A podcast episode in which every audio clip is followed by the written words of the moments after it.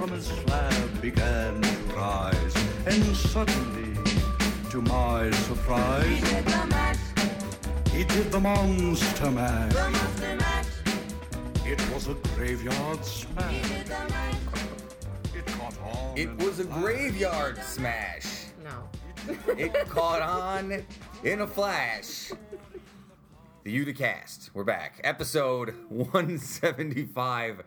Halloween special 2018. Shout out uh, once again, as always, to Thomas D for that one remix of Monster Mash he sent me years ago that I use whenever Halloween rolls around.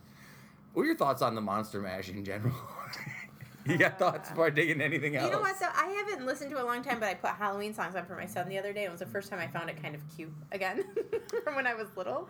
But no. It's like the only Halloween, like the only official Halloween theme song, right? It's Mm. the one. It's like the official song of Halloween. People like it on Halloween. Do you like it? It's fine. I'm glad it exists. I don't listen to it. You know what I mean? But it serves a purpose. It does. It does serve a purpose. Welcome back, folks. We, the Uticast, also serve a purpose, and that is bringing you content, and entertainment every week. We're so happy to have you back. I, of course, uh, am your host and producer, Sam Familaro, joined as always by lovely and charming Heather Waz on my left. Heather Waz, what's up? I How's your uh, How's your Halloween weekend? um I How's spent your the whole time trying to find a costume for my son.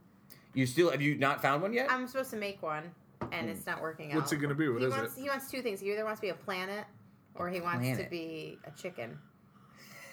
Those are both So which one are you leaning towards I, here? I feel like the planet will be the easier one. I can't. Find, Probably. probably yeah. You need a sphere of some kind, or just a cardboard. Cir- That's what I did for a kid at school. I made him an Good emoji costume. You get- Circle in the front.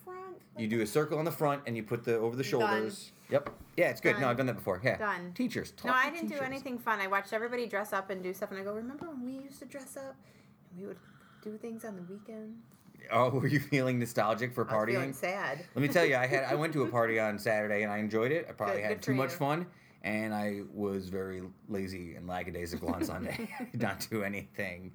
Uh, I, I haven't seen too many killer Halloween costumes. Kids always have good costumes. I was gonna say you're outdoorsy. Why don't you and Zach go make him a little uh, lumberjack? That'd be pretty good. Put him in He like. doesn't want to be that. I want him to put something on he wants to be in.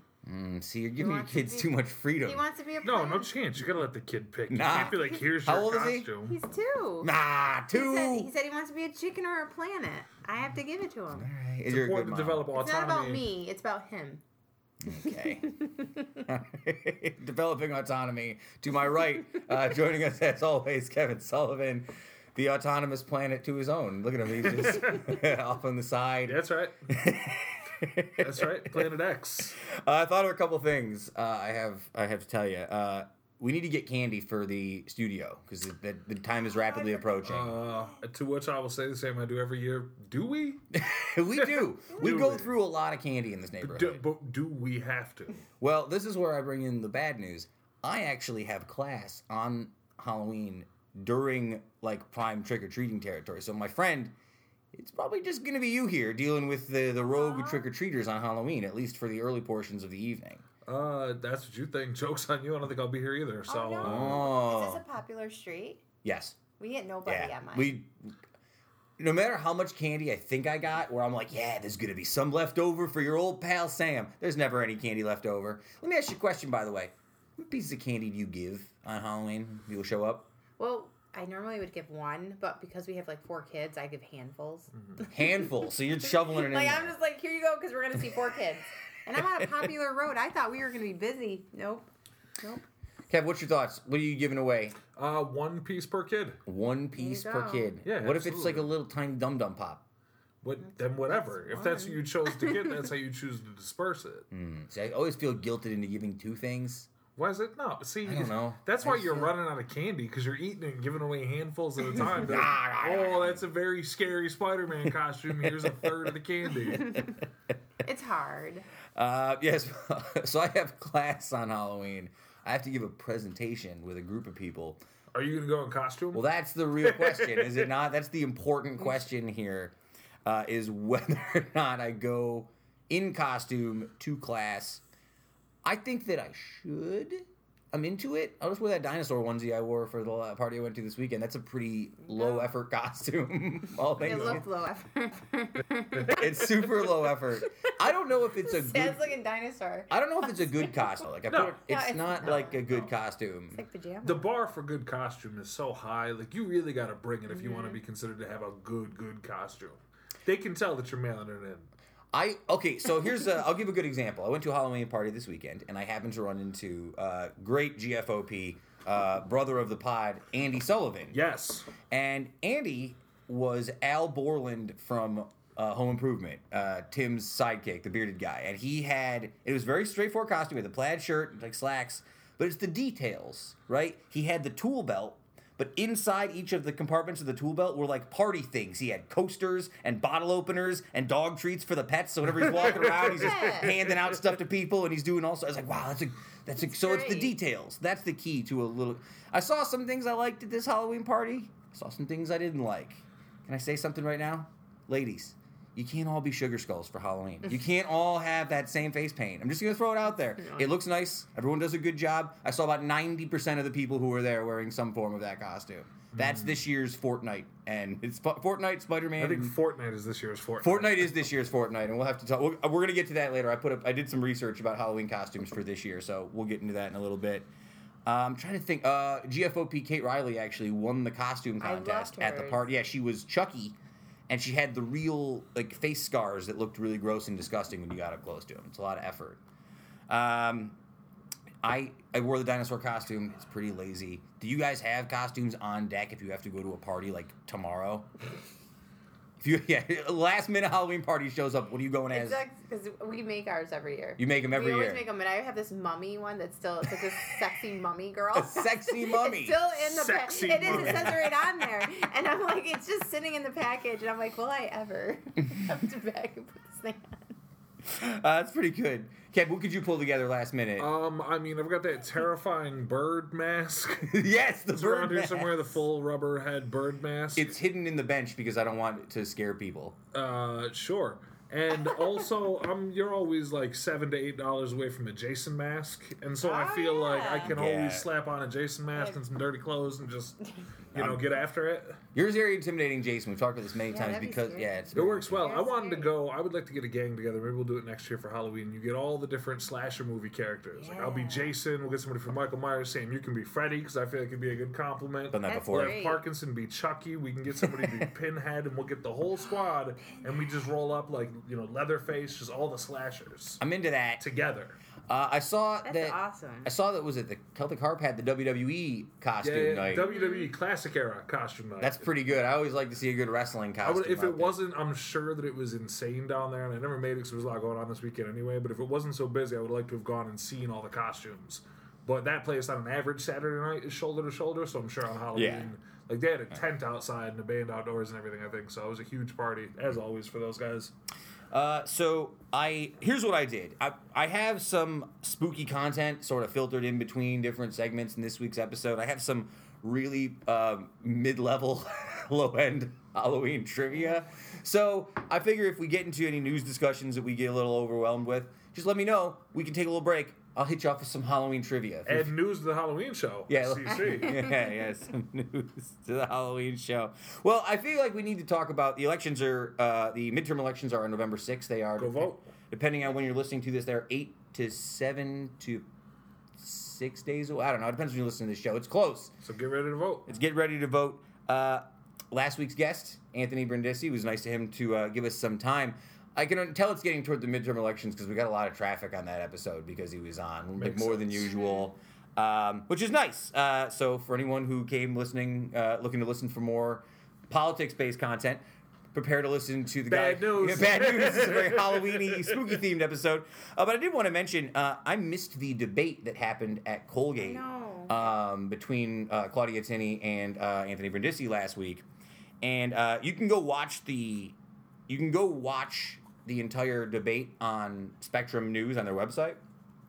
But I think it's interesting that they they did this de- they did this conversation debate forum whatever you want to call it at Colgate, and it was covered by Spectrum. Claudia Tenney went to Colgate and then bashed Colgate in the news, and Anthony Brindisi crushes Spectrum on the news all the time. It seemed like kind of a lost loss for everybody involved. That's the same thing. It's so weird. I was like, why did they pick these really like conflating locations for it? Um, from what I heard about the exchange, uh, the the debate, and again, I did not have a chance to watch it yet because I've just been really busy, but I, I do have it saved. Um, I heard it was very contentious to the point where the moderators sort of struggled to to keep them from just sort of going back and forth, and I guess that sort of speaks to how this election has sort of gone. Uh, we didn't talk about. Did you know Eric Trump was here last week? I don't know. I try to forget. I didn't know. um, there was a most recent poll that came out right before the uh, right before the debate, and it is the it was the Siena College Research Institute Research Institute poll. If you want to get into a really good article about it, go to ucpublicaffairs.com with our good friend Luke Perry, who does the writing over there. Uh, what I thought was sort of interesting is Brindisi is up 46 to 45 with a 4.7 margin of error. So it's And- as close to a toss up as you can get. I thought, I guess, on my initial looks, it shows that uh, Anthony is behind in Herkimer, Oneida, and Oswego counties, which I thought was. Kind of, Shocked. I, I, it's funny you say that because I actually was kind of shocked when I first thought of when I looked at it. Then the more I thought about, it, I guess it's really not that Yeah, shocking. I- Yeah, what do you mean? Those are all the, the f- like farm Yeah. counties. I went through Oneida to have lunch with my cousin Sarah, and it was Claudia Tenney all the way through. Oh yeah. yeah. I was at first I was thinking I was shocked, but yeah. You forget because everywhere you live and go is, is peppered with Brindisi signs. You know what I mean? You stay inside the city, Utica for the most Our part. bubble. Yeah, for real. Uh, so a couple, ta- uh, three big takeaways that uh, Luke said in his article about it were one that late deciders are going to be pivotal to the final stretch. There's still a good percentage of people who are like on the other and not decided side of the fence, nine percent and ten percent at the moment. Um, Anthony has a significant lead with independents. That seems like a good thing. I don't know if that's going to brush out to anything in the end, but that seems good because last year I feel like independents turned out a little bit for Martin Babinec at the last election. I feel like, but the, I don't know. That's just Did my they? thoughts. It seemed like they did. I don't know if I don't know. That was just my thought. I don't know the numbers. Um, and number three is that Tenney's still sort of lagging in Republican support. Uh, this is after Richard Hanna came out and endorsed uh, Anthony. Brindisi. Yeah. Uh, so those are his three takeaways. If you want to read more about him, check out GFOP, Luke Perry's coverage of it. Uh, I just have a thought about this. And I've some people talk about all the time.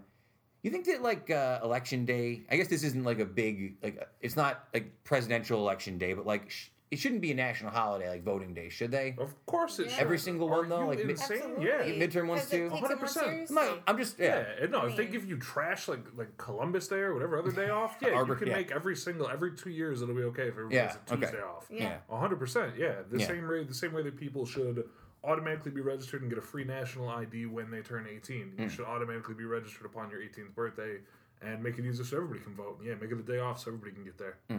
I'm surprised nobody, no president in the past has done that. Just it seems like an easy. You wouldn't be able to get it through. You don't think so? Oh my Yeah. God, no, Yeah, no, no chance. it feels like it seems like an, an easy to sell like PR win. Like voting for everybody should be an easy sell if you're a politician. I feel like For some of them, for some of them, right? Yeah, Some of them don't want people able to vote. well, yeah, that's true, and you've seen a lot of stories. That's kind of the. Uh, All right, well, we can move on from that. Um, I didn't get a chance to really look at these either because, again, this grad school has been killing me. Did you guys see that Mohawk Valley Health Systems released drawings of the planned downtown hospital design? I did see that. I did, yeah.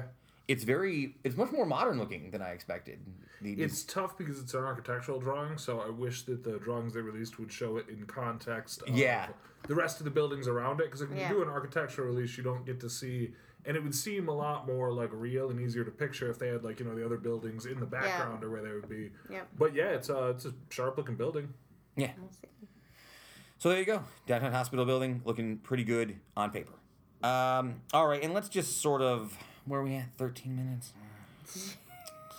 I guess I got two more segments. I guess we can run into this. Um, let's go through just the news of the week that passed, and we'll do this in short account. It's a lot of really like dark, scary news dark this week. Every time we yeah. up. yeah, but particularly like this was supposed to be our our like spooky Halloween episode, and we've gotten into like the horrifying reality of the world we live in instead. But um, so between all the uh, attempted mail bombings, uh, there's also uh, seven killed in a Pittsburgh synagogue massacre earlier this week. Really horrible stuff. Um, we talk about this all the time. I'm not gonna say thoughts and prayers. I'm just gonna say this is it's a downer, and uh, really, I was reading, I was listening to the Daily uh, New York Times podcast about it, and it's it's it seems avoidable all the time whenever you read about things like this, but I don't know, it's just hard to put into words. Any other thoughts on that for you guys? No. All right, moving on. Um, oh God, the Red Sox won the World Series. That's the other horrifying. true. story, yeah, I'm actually gonna say I'm gonna. over Facebook. I'm gonna say, I'm gonna save that for later. Uh, oh yeah, someone finally won the Powerball. We didn't win. That was the other thing I was gonna say. The Uh, podcast is still here, guys. We Did didn't. you go buy one? I did buy a Powerball. I did not buy a Mega Millions. Can I tell you why? Because I don't buy. I don't buy lottery tickets all that often. And I walked in, and there was a line of people, I'm sure. and I did not want to be that guy who's like, "So what do I do? Sh- so what do I just pick a bunch of numbers? Seven, seven, ten, seven. They're like, you can't do any of those. That's not no. I'm like, all right. So no, I bought the quick pick Powerball, but I didn't win. Um, Obvious. Or maybe yeah, maybe I did. Yeah, maybe I did. And this is just a, a false podcast to like put you guys off the scent. Uh, yeah, so I didn't. Uh, I didn't uh, win the lottery. Oh, oh. Sorry, I thought And you there did. two weeks in a Two row. weeks in a Sorry, row. I'm sorry. No, you want to take if it's Oh, someone. no, yeah. No, it's my son's If you've got a alarm. phone call to It's an take, alarm for my son. We stand behind. You the- guys. no, no, I like when someone calls me on the pod and I get to answer it. That's a fun one. Um, other than that, uh, I do have one Trump story this week. It's not even a news one. Uh, last night, uh, after the Red Sox won the World Series, Trump tweeted his disgust with Los Angeles Dodgers manager Dave Roberts did not. for the way that he managed the game. Uh, What? to be fair, got a point. He's got a point. He's got a point. Dave Roberts did not do it encourage that on any of his tweets. And the final, the only thing I'm going to say, tell the truth. the only thing I'm going to say, I always tell the truth. The only thing I'm going to say about that is this: I blame the NFL again here. If the NFL had just let Donald Trump buy the Buffalo Bills instead of becoming president, Oh. uh, we could have had Donald Trump live tweeting Bills games right now, and I could have gotten some enjoyment out of this instead of the nightmare hellhole we exist in now. AK, the Bills are still terrible. Bills are still terrible, and my life is worse. Uh, so there you go, uh, guys. I was gonna run through this uh, this article I read today about uh, cryptozoology about regional monsters. very Now, see, I'm quickly. into that. Are you guys That into is this? This is Yeah. Halloween content. little Halloween content This is before. Halloween okay. episode All right. content. Okay. So these are ten different. God sakes. well, I was trying. Well, you know, I was trying to find an upstate New York like regional like monster creature. Mm-hmm. There's only one that sort of counts, I guess. Uh-huh. Um, there was the one that like the one that lives in the lake Nope. above above us, isn't that one? Lake Champlain? Yeah, is What? that? There's a monster. Yeah. Champ, in the there? sea monster. Yeah, that's- Lake Stop Champlain. it. Yeah, here he is. Yeah, Champ from Lake Champlain. Uh, he's the Loch Ness monster's American Oh, cousin. That's where the Loch Ness monster's from. No, the Loch Ness monster's from Loch Ness in Scotland. Oh, yes. see how much I know. See, Champ is from Lake Sorry. Champlain. Get it? Because Got it. Yeah, I got it. I got it. Every August, they hold Champ Day, which is held in Port Henry, New York, to honor the Lake Champlain creature. They even have their own baseball team, the Vermont Lake Monsters, which I remember from when I was a bat boy for the Utica Blue Sox. Uh, so there you go. That's one for you. There's also the Dover Demon from Dover, More interested in Massachusetts. that one. You like the Dover Demon? I've never even heard of this one. I assume it's sort of like the Jersey Demon, right? Another one of Jersey those. Devil, very similar. Yeah. How about the Pope Lick Monster from Yep. Pope Lick, Lick? Kentucky? Mm-hmm. Yeah, it's a goat man sheep. Stop. No, I, I didn't make it up. Goat, Man, it's, like, it's like a goat man, like a skinwalker, yeah. Like the Navajo around. skinwalkers. Read about them. uh, don't look straight at him if you spot the Pope Lake monster on the railway trestle where he's known to hang That's out. actually true with all goat man based monsters. You're not supposed to look at them. in it's true. contact. It's true. The mere sight of the wretched beast is known to have deathly effects. Uh-huh. Uh, what do you guys know about the Mothman from West Mothman. Virginia? Oh, yeah. Uh, most of these sightings were in the 60s, but there was a sighting back in 2007. I never saw the movie The Mothman Prophecy starring Richard Gere, but I know that was a thing. Worth a watch. Yep. Is it good? Yep. Uh, worth a watch. Is Not like an A Is- plus. It's like one of those movies you just keep watching because you need just to watch. It's not going to change your life, but No. they definitely uh, they create a pretty unsettling, tense atmosphere. It's pretty bleak. So yeah, they do an alright job. you can get a, a little mechanisms of how my mind works. Um, this monster is from West Virginia, which the Mothman, which is where the new Fallout game is set, which is how I ended up getting around to the story in the first place. But there's also another monster from West Virginia that we're going to come back to in a little bit. So West Virginia has two regional monsters. Two, count them. Two. Two regional monsters. The Jersey Devil from New Jersey. Very- very uh, famous. Very famous. How about the Beast, the Beast of Bladenboro in North Carolina. A furry fanged beast, the bloodthirsty cryptid known to snatch up your dog, break its jaw, and suck out its blood. Not what you want to see. It's uh, th- people say it's probably just a cougar. Yeah. they assume it's a cougar. What about the Loveland frog from O- Ohio? You know about the Loveland frog? It's a four foot tall humanoid frog I lizard. I want to see that one. That- I feel like Be the last thing you ever see. I feel like a four foot frog is quite a sight. Like it's not like you see a four foot like wolf man in your house, you're like ah. You see a four foot frog, you're like huh. I don't know. It doesn't seem very. Frog's almost tougher to deal with because you gotta like with a wolf man, you've got a better idea of what you're expecting. With a four foot frog, you spend a lot of time in the brain calibrating. Like, wait a minute, what am I even? How's that thing even gonna move? It's got a big tongue. Is that tongue. gonna Yeah, does it have a big tongue? Is it gonna? just Is that gonna around hop? Uh, I don't know. It doesn't say. It creeps around on two webbed feet. Yep, Yeah. as you expect. Its only offensive quality is it smells like almonds. So Stop. no, I look. I, this is what it says on here. On, I, I didn't write it.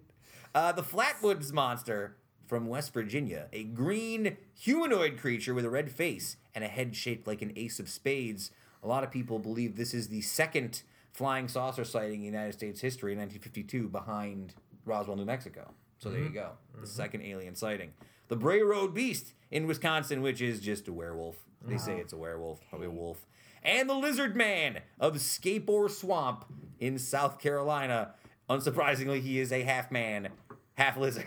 he is incredibly tall, and he has scaly, sticky feet and clings to sewer walls.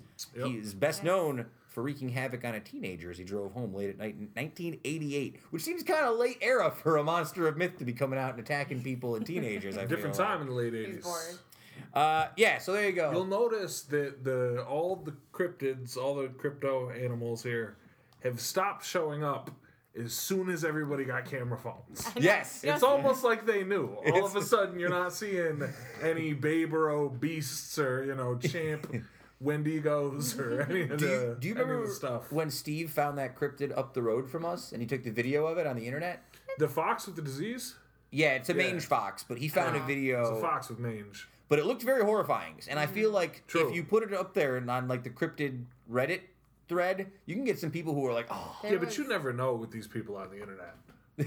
Like no, these crypto people. fact of life." So my cousin's wife, um, shout out to both Colin and Chrissy, but she made a funny video. You know that South Park episode where they're like hunting Bigfoot? And he's like, oh, "I'm so startled, I'm Yeah, so I'm startled," startled. and this and that. She was taking a picture of like her dad outside a window, joking around like, "I'm so startled," and she posted it like real life proof of Bigfoot. And they're out at camp. And it got like caught on by some of these like uh, cryptid people on the internet. Oh internet. my God. And she's got people arguing in the comments of video like, "This is obviously the most legitimate sighting thus far of Bigfoot and Ron." Like we know it was just her talking about her dad doing South Park. so these people, I don't trust a word they say. They want to see it. They want to believe it's real. All right, uh, let's get to this week's interview. Uh, a man who I've talked about getting on the podcast for going on damn near two and a half, three years now, probably since the very first Halloween special. Uh, he's the man behind Cayo Industrial Horror Realm, which is which just celebrated its 16th year. That's crazy. That's, That's crazy. I didn't wild. know it was that long. I didn't realize it too until I looked at it and I was like, damn, 16 years. That's half my life. Half my life that's been running in this town. Uh, so it's actually still running uh, by the time you hear this interview. November 3rd is the last, I'm sorry, Halloween is the last day of the normal season. November 3rd this weekend. They're going to carry it on. But he has a new attraction that he's doing. Uh, the Atrophy, Atrophy Horror. Uh, I wrote it down. Where is it? I wrote it. Ah, I can't find it. Uh, yeah, the Atrophy Escape Board, which is the newest addition to like an escape room sort Oh, of cool. kind of situation. Which is super smart Oh, yeah, because really with smart. a business like that, you've sort of got to stop on Halloween because people are past it. But like escape rooms Yeah, are pretty absolutely. good business, so Oh, they yeah. Mm-hmm. keep it going and then turn it into attraction-based events The all year round. one? I'm guessing. Have you ever done the his? yeah, it's they're freaked me out. yeah, yeah. Uh, so great interview uh, with Joshua Reale. Let's check it out, and then uh, just for fun, after that, we're joined by the very spooky uh, Utica uh, marketing coordinator uh, Mark Simon, who joined us to recap a little. Casual, casual spooky bro chat. Little, ca- well, he stopped over last night for a wrestling pay per view, so we figured why not get a couple minutes with Mark as well. So Joshua Reale, Mark Simon, then we'll be back for more spooky fun. We'll be right back.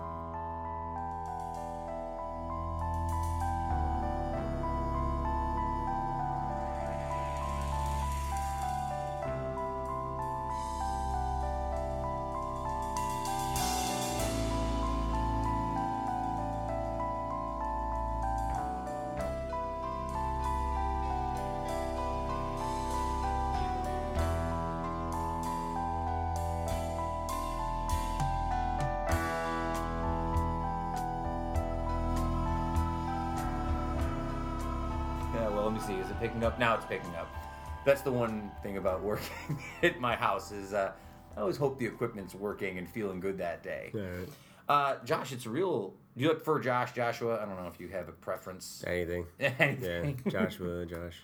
And is it real or is that the correct pronunciation of your last name? Uh, real. Real. So it's like okay, very good. Yeah. Josh, real. It's a pleasure. What's your? I'm going to call you the master of horror, but do you have a t- do you have a title that you go by for uh, for Cayo Industrial? Are you the owner? Yeah, I own- Yeah. I own it. Yeah, hmm.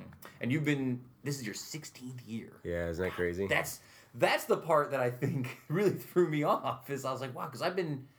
It's one of those things that I feel like I've been hearing about, and I've been knowing people who've gone to and experiencing for such a long time that that 16 years really puts hmm. like I'm 32, so for me it's like I'm trying to put like half my life. yeah, Right? I, I started it when I was 22, so You're 22 when you started. yeah, Awesome, man. That's going amazing. on 23.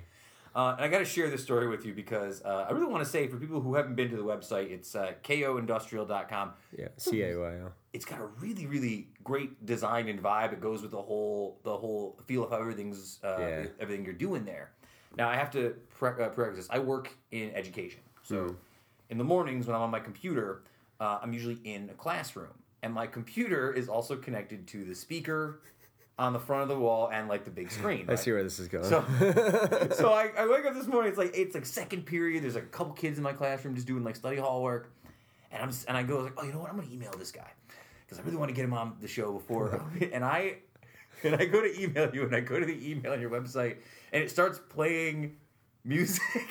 That's that I didn't know it was on, and it scared the hell out of like half the kids in my room. And then I also had to admit to them that I was doing outside work Nice, when I should have been nice, working. so thanks for getting me in trouble. I appreciate it. Uh, did you do that website design yourself? No, um, I work with this guy from the city, uh, Dave. Um, he's he's in a band called Bile, Okay, but uh, he actually retired from doing web design, but he said he'll only work on my site. So that's great. Well, it's really it's really immersive and really really cool. Yeah. And uh, for folks who are interested in everything that's coming up, and I I kind of regret not getting you on earlier because you've been doing you're like three weeks four weeks into this now. Yeah, season yeah. right? yeah, we had two days left: uh, Wednesday and uh, November third.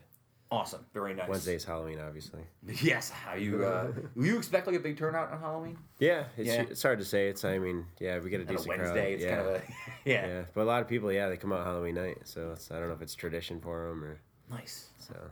Uh, so Josh, just so people get a little bit to know a little bit about you, and actually a lot of people I try and like do Facebook ads and stuff before I bring them on here. I didn't get a chance to do that, so a lot of this is going to be a little cold. But where are you? Where are you initially from? you born here? Uh, Herkimer, Herkimer. Okay. Yeah. Very nice. Very nice. Did you like college, high school there as well? uh, just high school. High school. Yeah, Very nice. You got family still out there? yeah, yeah, a little bit. Nice. You still kind of close to them, or are you doing your own thing? Oh yeah, yeah, part? close family. Very nice. I'm not an outcast.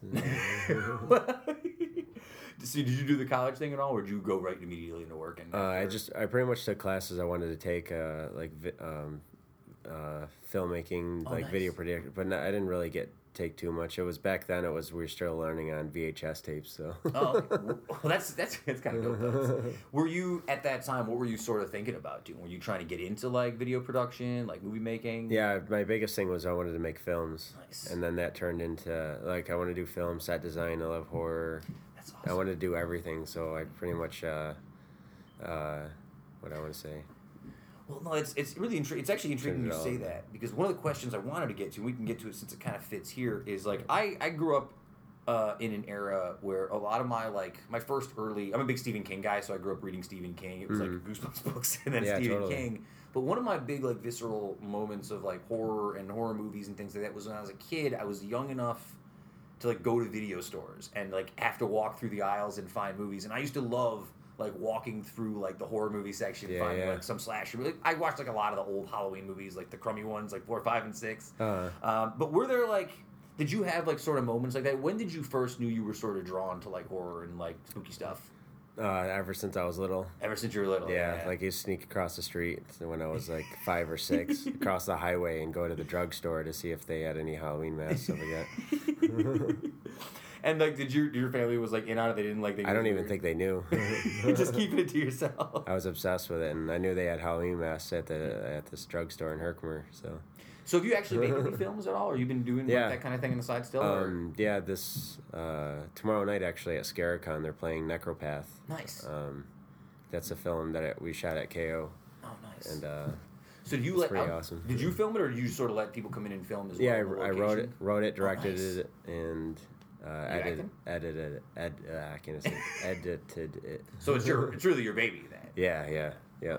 It started out as a like a kind of a practice thing with my friend Jeff Orlowski, Hmm. and uh, we worked together on making that that film, and I helped him with his film, and then we submitted him to a film contest, Nice. and uh, mine uh, Necropath won first place, and it got on the DVD. So um, awesome. That's I pretty wild. Just kept growing with the idea, and now it's uh, now it's a big thing. Like, Well, I'm sort of curious. Did the did did Cayo sort of come out of that love of filmmaking? Was it sort of did it, su- it surprise you? I'm so curious how you ended up with this sort of like live horror experience as opposed. You know, it all probably ties into the movie making, but I'm so curious where that first came up. Yeah, I think it was a bunch of everything. Like uh, uh, when I was little, just being obsessed with horror, and um, uh, I got in, you know wanted to make films, and and then uh, uh, I I made up this role playing game with my friend growing up. Because uh, my my cousins and them they have Dungeons and Dragons, Yeah. so I couldn't figure that out. I didn't It was know. too much for me as a kid. I couldn't. Yeah. I felt like I couldn't understand what I was supposed yeah. to doing. So I made up my own game and I played it with my friend for like six years. And um, some of the characters from that I I, uh, I kind of um, got obsessed with. And one of them I just called him uh, Mentat, and uh, he was this uh, vicious warlord from another dimension. and he ended up uh, getting destroyed where he was from, like in his dimension. Like he kept getting attacked and Like- beaten, so he ended up coming to our world to, to as a safe haven to kind of rebuild himself. It's kind of Lovecraftian in a weird way.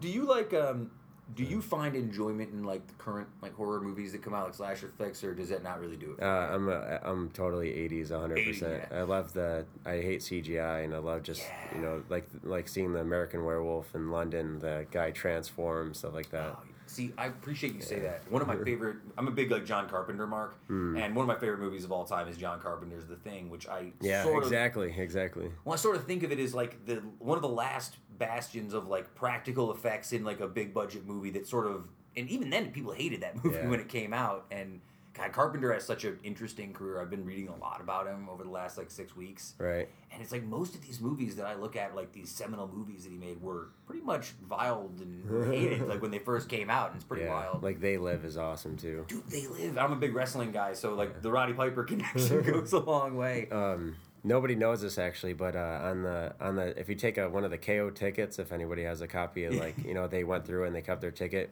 if you hold it under a black light, there's actually uh it, it, there's actually words that pop up. really, like in the movie, that's Yeah. amazing. It's like subliminal.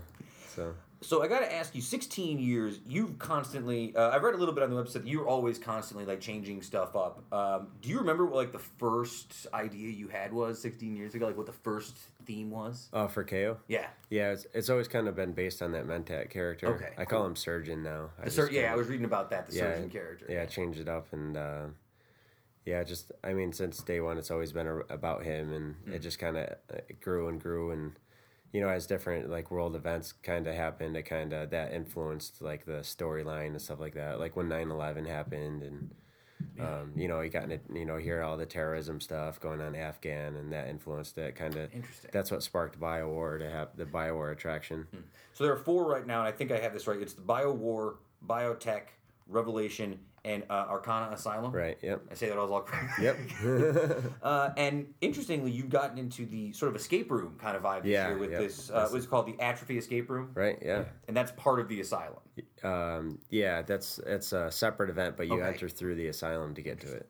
So It's funny. You, I'm glad you sort of dug into that because I I've seen like a lot of this kind of thing starting to pop up now. Like I did one of those like commercial escape rooms with my Uh. niece and nephew a couple months ago, and I have to say like depending on what the theming was, some of them were actually pretty cool. So I could see a scenario where with the sort of theming that you guys do, it can be really immersive and really creepy. yeah, like uh, our our escape room isn't like uh, the normal escape room where you walk in. There's like, you know, like twenty puzzles in one room, and they're like you know like riddles and stuff like that. Ours is more like um, like maybe like two or three puzzles in a room, but there's it's more of like a immersive like theatrical experience in anything. Like the puzzles are they're they're they're semi easy to solve and we kind of want that, but it's more of the it's more like walking through a Cayo attraction um, with puzzles.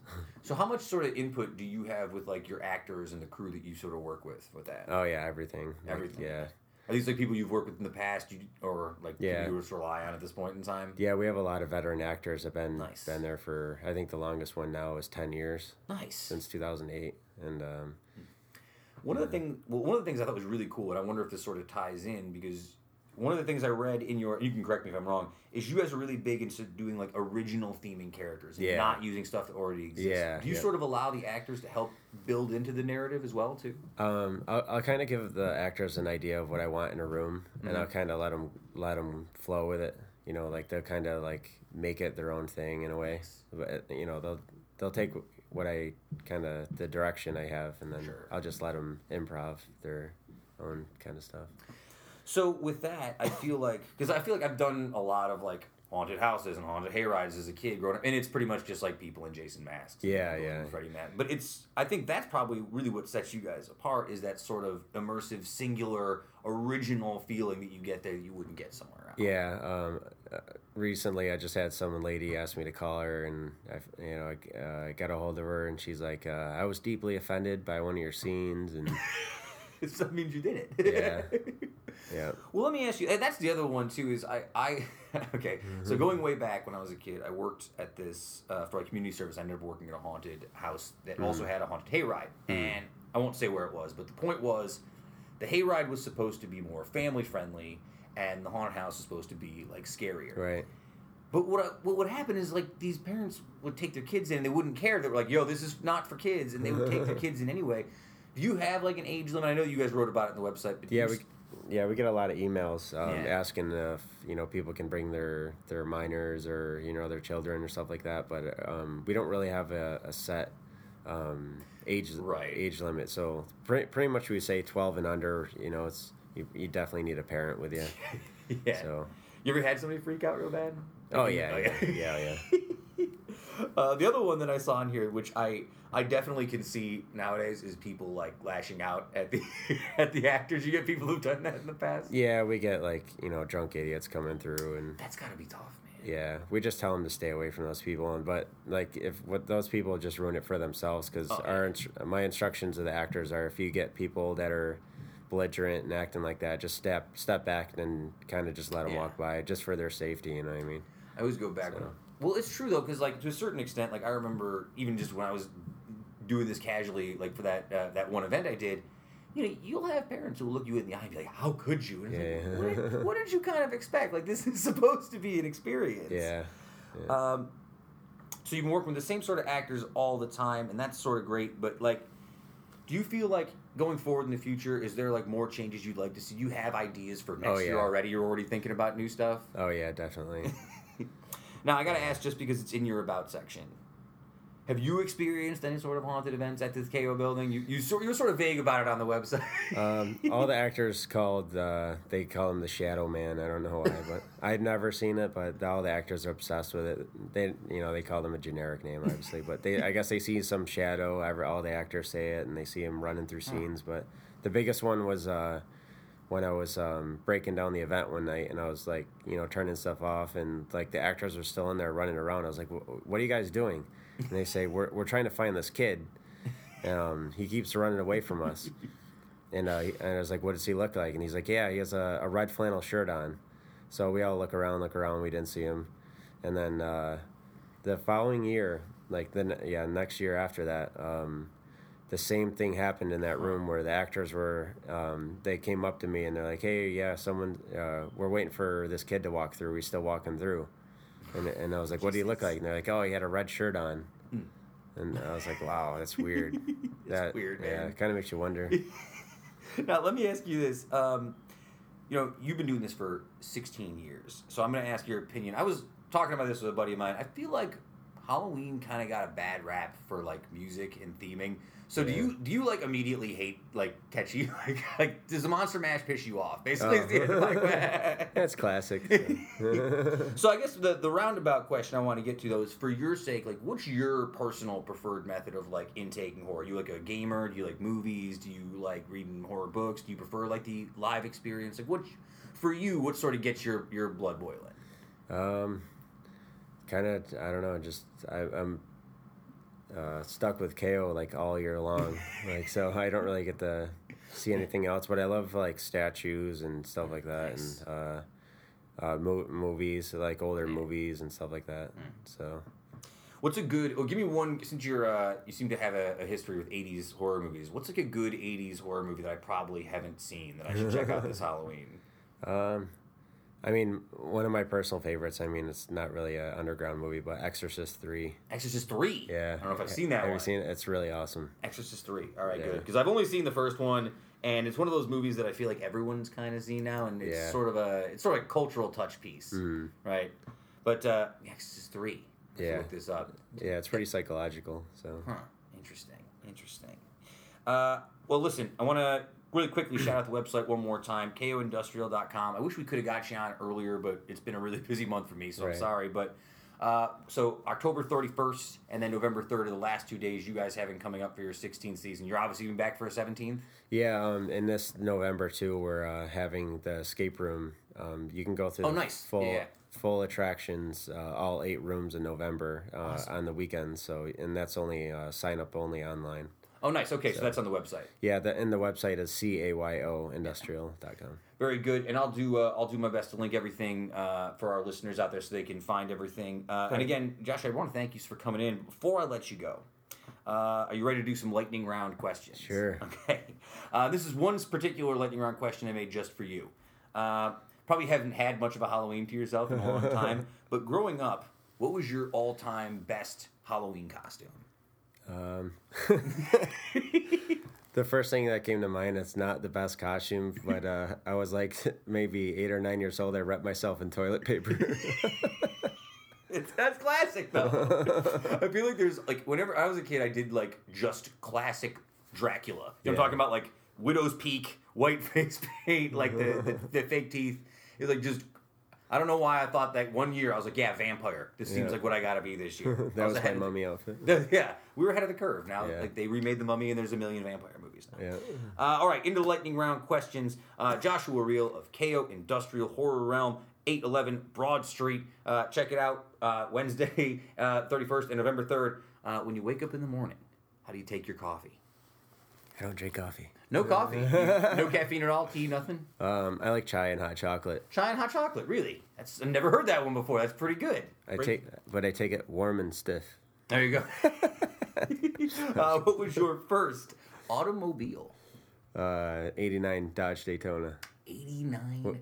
Is that like a sports car type thing? No, it's like one of the. It, I mean, it sounds like it, but it's like a small red car, and the, the, it's one of those ones where the lights popped up out of the hood. Yes, I had one of those. I had an Yeah. 87 Accord where it did that. and you know what sucks about that is it's really cold up here in the winter, and then you have to like pry your, Yeah. your things up in the And front. it got to the point where only one was opening up. And, exactly. God, that's hits me way too close to home. Um, you may or not have you may or may not have taken your Daytona to see it. What was your li- your first live music event? Pantera. Really? That's your first one? Pantera. okay, so At Kevin- the Utica Aud. at the Aud, you saw Yep. Pantera at the Aud. Yep. Damn. Yeah, they played it a bunch of times. Yep. So, uh, my co-host Kevin and I, uh, It's 14. we're talking about this off air last week about like how like Metallica has this like reputation for being like oh this amazing like hard. I like I like Metallica, especially old Metallica. Uh. but Pantera had like a particular style and groove to it that a lot of other metal at that time didn't have, and I think only in my like later like music appreciation periods Yeah. am I sort of coming around to Pantera in a way that I didn't. Yeah. Oh, wait. That's what uh, Rick from Rick Rick's Roman Barbecue. His first show was that same Pantera show. Oh, wow. He, he just said that like last week. So there you go, you and Rick, we're probably there together. That's awesome. uh, so, uh, give me uh, sort of same line. Give me one book, album, movie, or television show you are currently reading, listening to, or watching. Uh, Breaking Bad. Have you seen it before? I'm watching it for the third time. so good, man. you know, I, I always say it to people, but uh, it was probably the last television show that like I had real people where it was appointment television. We all got in a room together because we were that excited to watch a show. And I'm not like a Game of Thrones guy. I know there are a lot of people who are like that. Yeah. But for me, I feel like Breaking Bad was like the last one that I was like, this is.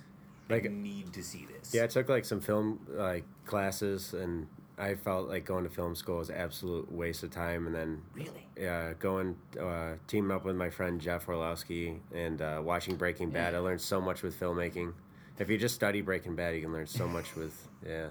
I was like, I have a friend like that who does like editing in New York, and he's like a freelance editor. And once I sort of understood what he was doing, it sort of made more sense to me. Like, it's a weird thing. Like, the art when it comes to editing is is if you're not inside the field, it's hard to understand. But once I like watch what he what editing actually was, I was always blown Oh, away by the process. It's like just as important as almost like directing in a weird way. Yeah, yep. Um, so I gave you this one earlier, but uh, if you could have dinner with any person, living or dead, who is not your family, who would it be and why? Um, I guess the first person that comes to my mind would be Arnold Schwarzenegger. Schwarzenegger, I love it. Yeah, dude. He's my childhood idol ever since forever. And so What was your your Terminator guy or a Predator guy? everything. I Uh, Predator was I mean, I would I would probably lean way more towards Terminator, but uh, Yeah, yeah, yeah. every Arnold movie ever. When I, I used to watch Commando after uh, elementary school. Man, is crazy because like if you watch it now with like modern eyes, that's a crazy movie. like I don't know if that movie gets made today. Yeah, There was like a period of time I feel like in the '80s where a lot of like, I wouldn't call them controversial because the, the time of the time we lived in was different, but like there's just movies you're not making again now. Like they tried Yeah. to make Bad News Bears again, it's not the same. You couldn't remake like Yeah. um, you couldn't really remake oh, what's the other one? Oh, like Blazing Saddles, like that wouldn't play anymore. like there's there was like an era though in the '80s when people were doing sort of like more Yeah. dangerous, wild filmmaking, and that sort of Yeah. calmed down in the last 30 years. I feel like. Mm. Uh, and Josh, before I let you go, one last question. Um, besides uh, horror movies, besides Cayo Industrial, besides giving people a good scare, what's one more thing that you personally are very passionate about? Um, just every day I just focus on creativity. It's pretty much my life passion, and Yeah. that's all I wake up, sleep, eat, think about is uh, just goals and passion and uh, yeah. I respect it, man. I always I always say to people like creativity is a weird sort of disease. And It really is. If you're a creative type, you're always looking for that next avenue to sort of get that out of you, right? And for me, Yeah. I've always sort of chased it. It's been bands, it's been podcasts, it's been all sorts of things, but it's always the same thing. If you're that kind of person, you just got to find an outlet to get it out, man. Yeah, it's And- it's almost to the point where if I'm strayed away from creativity or working on stuff too long, it's it almost makes makes me like physically ill oh yeah. until I go back and work on it and I feel better. Uh, well, listen, man. I appreciate you taking time. I know that you've been doing great work. Uh, how do you feel like this 16th season's been since you're getting toward the end of it here? Great, yeah, lots. Of, um, yeah, actually, a good point is we we just won the Syracuse Really? uh, um, contest for best haunted attraction That's in, awesome. in uh, central New York. That's and, amazing, And they rate all the ones in Syracuse and around the area, and we, we we win the award. Well, listen, man. I think it's well deserved. You've been such a like an important part of like the, the Halloween scene, and this Cayo industry is like, such a big history. Sixteen years is pretty amazing, man. And I respect everything you've been doing. Thank you so much Yeah, for thanks. taking out time, and thanks for talking to our listeners, folks. We'll be back to the show in just a moment.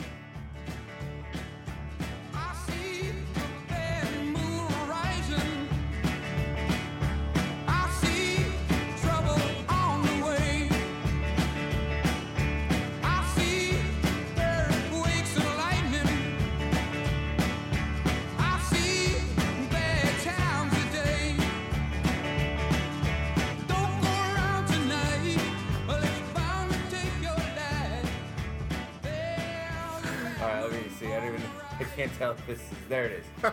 now it's. Now it's recording. We're in action. We're in action. Party Happy, uh, happy three days before Halloween. Yeah. This will come out the day before Halloween, I Yes. think. So, Uh, today is also the day that legendary Bills quarterback Jim Kelly will be uh, with Gentleman's Corner Barbershop and Cooperstown Connection out in Syracuse. Oh, very nice. So quick, uh, quick GCBS plug there for you. Absolutely, I love it. GCS, the boys. I gotta get. Uh, I gotta get Paulie back on. Yeah, absolutely. Paul, Paul always uh, for a good conversation. Excuse me, Charlie. Your your your hindering my audio. Oh, is Charlie? Charlie's decided to join us here in the studio. Charlie, don't be a jerk. Come here. Come here, buddy. Come on, don't be you a. Halloween, Halloweeny. Don't Halloween- be a Halloweeny, Charles. Halloween cat. Uh, joining us just for uh, a little quick uh, Halloween discussion is longtime GFOP Mark Simon of the Utica Zoo. I forget your job title since last time we talked. What's your new job title? I'm the marketing coordinator. Marketing coordinator of the I Utica coordinate Zoo. all the marketing. And just let me let me ask right now because we always play this game where after we have a conversation we go, oh wait, we forgot to promote Yeah. something. Anything Yep. we want to promote right now, Yes. right off the bat. Yes, our next uh, our next big event will be December eighth. It's a Saturday. It's our uh, holiday hoot event. Oh. and uh, new this year, uh, we're doing breakfast with Santa. Actually, Oh, so uh, holiday hoot is usually a uh, like a two hour afternoon stint. You just come in and get your photo with Santa. You know, Nice. candy canes, hot chocolate, all that fun stuff. However, this year we're going to be doing two different seatings for breakfast with Santa. Uh, Okay. one at 9 a.m. and the uh, the other at 11 a.m. and Nice. then the standard holiday hoot will be at one o'clock. So rather than just a couple hours, we're doing a full day holiday hoot, Santa spectacular, phantasmo. nice. deal. I Yeah. dig it. Yeah, Holiday hoot. the holiday hoot. I assumed it was some sort of owl related theme. Yes, yeah. So lately, I've been finding that uh, owls have really been a big part of my everyday life, and, uh, and it- not even on pers- purpose. It just kind of has happened that way between Spooktacular and Holiday Hoot, and we got Sven, our one-eyed, one-winged owl, which is always a always a fun story to tell. So So I gotta ask you this though: Spooktacular, no successful Spooktaculars here. How you feeling after Yeah. Spooktacular 2018? Well, so what's ironic about Spooktacular 2018 is I was actually not there for it. I was at a bachelor party in Montreal. So Oh, so the, the the body is still sort of recovering from that, but um Oh. I mean, despite the the Garbaggio weather that we had that weekend, Yeah. uh, cold and rainy and, and not all that great, um, you know, people still turned out. Mm. A lot of a lot of people were there that I knew. They said that it was it was definitely a uh, a fun event, um, and I mean, it's. Spooktacular is one of our biggest fundraisers of the year. It's Yeah. like- It's like our third biggest fundraiser of the year. So um, we put a lot of work into it, put a lot of effort into it, and you know, we're, it's it's more for the kids than anything. It's not really a place to come get scared. It's a place Sure. to come appreciate that we're an animal care facility that falls into agriculture, and you know, agriculture is really, really, really important, especially in New York, because you know, no farmers, no food. So you know, it's, it's, it's it's one of You those know things that. that, that we kind of look at as well is that yeah, like in years past we did the you know the the haunted houses and the hay rides and things like that, and that, and that's all well and good. But I mean, there's a lot of places that do Halloween and scary and you know jump three feet in the air really really well, like. uh who uh, Cayo Industrial? Uh, Yeah, of course, They, they, they- yeah, they uh, they do they do Halloween and scary real well, and the zoo is just that's not our bag. So we went with the you know animals and whatnot this year. I'm a big scaredy cat. I've never done the Cayo thing. Mm-hmm. I, I figure I asked, did you ever go on the? I, I have been to it twice, and this was so long ago. It was before Jill and I started dating, so this is at least nine years ago. Can't imagine Jill would like. No, no, no. She no, it wouldn't work out. So I, I went with a bunch of people, and one of the people I went with was like paralyzed in fear. I had to like drag her along with me, all while trying to like fend off these Yeah. you know guys coming out of out of the bushes and stuff. And you know, scary is not really my bag either. But I remember as a kid going on like haunted hay rides through the cornfields in New Jersey. Yeah, yeah. and uh, yeah, it's not really my my thing. The I- whole fear aspect is not something I you know embrace regularly in my life. I don't think that I react well to fear. I remember being on like a haunted hayride once. I don't remember. I don't remember where it was. It's like on that road between the casino and uh, Verona, right? Mm-hmm. five? Yeah, it was. It was like off of Route Five somewhere. There was like a Ah. farm. Already Man. sounds scary. Yeah, I know, right? Yeah, uh, it was off. A, it was off a road, and there was a farm, and they had like a hayride and like a haunted house. And the haunted house, I like a haunted house, but the hayride has the nostalgia for me. I Yes. think. Do you know what I mean? Like I like being in the hayride, just the smell of the hay, people all packed in together, maybe Yeah. a little hot chocolate. Even just the sound of like the tractor pulling you like trudging up the hill, like you're not sure if it's gonna make it or not, and then all of a sudden some guy with a chainsaw jumps out of a tree. I'm a little disappointed I didn't get any good. I didn't get a good hayride or haunted house in this year. Hmm. I guess I could go to Cayo's on Wednesday, but I don't know if I want to be terrified beyond.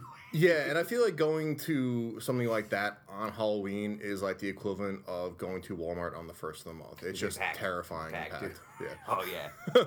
uh, so, I want to ask you a couple of quick other things before we dig into more Halloween stuff. Uh, sure. You guys got accredited by Yes. the American Zoological. Uh, what's the the AZA? What does that stand? Close, close. I Uh, tried. I didn't want to. I, I, I never went because right away there, there's there's only a couple different ways that you can that you can do the acronym for AZA, and I usually let people fill it out, like do the whole thing, just to see what they come out with, because it's the Association of Zoos and Aquariums. yes. Okay, that makes Yeah, more sense. Yeah. So yes, we uh, September 24th we received our accreditation after a 14 year hiatus, Hmm. um, which is really exciting not only for you know us at the zoo, but also our donors, our board members, anyone who's really been affiliated with the zoo for a long time, because it's a big deal to be AZA accredited. Yeah. Um, the uh, I believe it's the FDA. Uh, they not the FDA, the uh, Agriculture Department, Department Okay. of Ag- Agriculture, Yeah. uh, oversees uh, over three thousand uh, animal care institutions, whether it's a zoo, aquarium, you know, animal park, something like that. And o- of those, only two hundred and thirty-two are accredited by the AZA. So, um, being an AZA accredited zoo really puts you at the top of your field, um, and also it differentiates between well, and I'll use AZA terms of you know animal parks, roadside menageries, uh, petting zoos, things like that. It differentiates between those two. So uh, I'm not saying that they're you know necessarily less than or you know unequal to. It's just a seal of approval that we adhere to best practices, modern zoological practice, and we put the conservation of the animals and the animal care before we put anything else, and which is, in, in my opinion, the way it should be. Yes, we're a tourism destination. Yes, we're an entertainment type place. But our primary goals are to educate the public about wildlife and the you know threats to wildlife, um, instill conservation values, and also educate kids at a young age to have an appreciation for wildlife. Um, because anything like that, if you it, if you teach a kid to hate animals, they're going to hate animals their entire life. If you teach a kid that you need to care for animals and save what we have left, um, they're going to instill those values moving forward in their life. So that's a really big part of what we do. And ironically, um, our education department has been um, chartered by the New York State Department of Education since 1965. So not only are we an animal care facility at the top of our level, but we're also an educational institution as well. I don't. I didn't look back because I was making a dip for the upcoming wrestling pay per view we're going You to got watch it. You have to have the good gif. Ready. Yeah, you have to have the good gif. Uh, I didn't look back. I don't remember the last time you were on the show, but I want to say it was right after you got hired for this this job. yes. So, uh, the last I'm trying to think of how long ago it was, but It was uh, for it was for Brewfest, so it was like late July. I started I started the zoo in late June. I don't know, I- August, September. It was the Tuesday Alright, so- before Brewfest, oh, it's which been is longer August than I. 4th. So three, four months then Yeah, I guess. it's been a bit, yeah, for sure. How are you? Uh, how you settling in now? It's been three, four months, and you feeling feeling good? Yeah. So so what, what's interesting about the zoo is that we're open 363 days a year, so we're Yeah. open during the winter, and obviously most people don't come to the zoo when it's 35 degrees. Sure. So um, that's something that a lot of people forget. So coming into this time of year, things definitely slowed down as far as. Uh, having stuff going on on grounds and, and people being all over the place and kind of helping with that so it's a big planning phase so now is really my time to kind of get into the you know meat and potatoes of everything that i do and really start to kind of make an impact and do things the way that I think that they should be done. I would say that the zoo has done a great job with everything that they've done for as long as I can Yeah. remember, but now it's my time to be able to kind of push my ideas forward and and, and see okay, how can I improve or how can I make this work better for everybody? Think I'm. I, you gotta understand when I think about it, I'm thinking about it from like an long term Yeah. arc of having the zoo in my life as Yeah. Mm-hmm. a kid and as an adult. I think there were times growing up when I felt like, man, I hope that the zoo doesn't go away. Yeah. Like that was a real thing that as a kid growing up and getting like older, I mean, like, I hope it doesn't go away because there was Yeah. time. You know what it was like in the times in Utica when it felt like it was Yep. just going to get worse. Now it feels like the zoo is like it's become it's taken its place as like that permanent fixture Yeah. Mm-hmm. and that thing that people are proud of here that it probably always should have Yeah. been but like during those times when Utica felt like it wasn't in the best place Yeah. I'm, I'm, I'm glad that it's shifted over the last 10 12 years Oh, absolutely. So, so we lost we lost our accreditation in 2004 Yeah. due to problems with deferred maintenance, and and because we're a nonprofit zoo, fundraising is hugely important, and you need to be able to raise the funds, an ample amount of funds, to actually be able to properly run a zoo. And at the time, it just wasn't happening. So, um, amongst other reasons, that's why we lost it. And now that we have it back, things have changed considerably. And also, I think that because of those changes, we're getting the support of the community that has always been there, but it's much stronger now. So I mean, I, I moved here in 2007, and that was the same year that the zoo was closed, just straight up. Like they Yeah. were just gonna close, you know, move the animals to other institutions, Mm-hmm. and then just kind of because it running a zoo is expensive. It really is expensive, and you know, for the sake of the animals, you know, doing it right is more important than you know staying open to save face. So, but now I mean, the staff we have now is incredible. Andrea Heath, our executive director, has really Oh, yeah. Been a huge impact to the zoo, and everyone I work with. The I remember in my interview I talked about how being passionate about what you do is so Yeah. important, and the zoo is everyone that works there is incredibly passionate about what they do whether it's animal care staff whether it's you know our gift shop staff whether it's our even our our, our you know our maintenance staff everyone's really passionate about what they do and i think that that is um, it, it's people pick up on it. And a lot of the reviews I get, especially through Facebook and Google, talk about how nice and friendly and happy everyone is to be there, and it's a, it, it's a great environment to work in. So I'm, I'm very happy that I get to be part of the team and get to be part of everything that's going on in the zoo. And coming in when I did has been incredibly rewarding, just to be, you know, there for the big stuff. Website is uticazoo.org. Yes, we are an organization.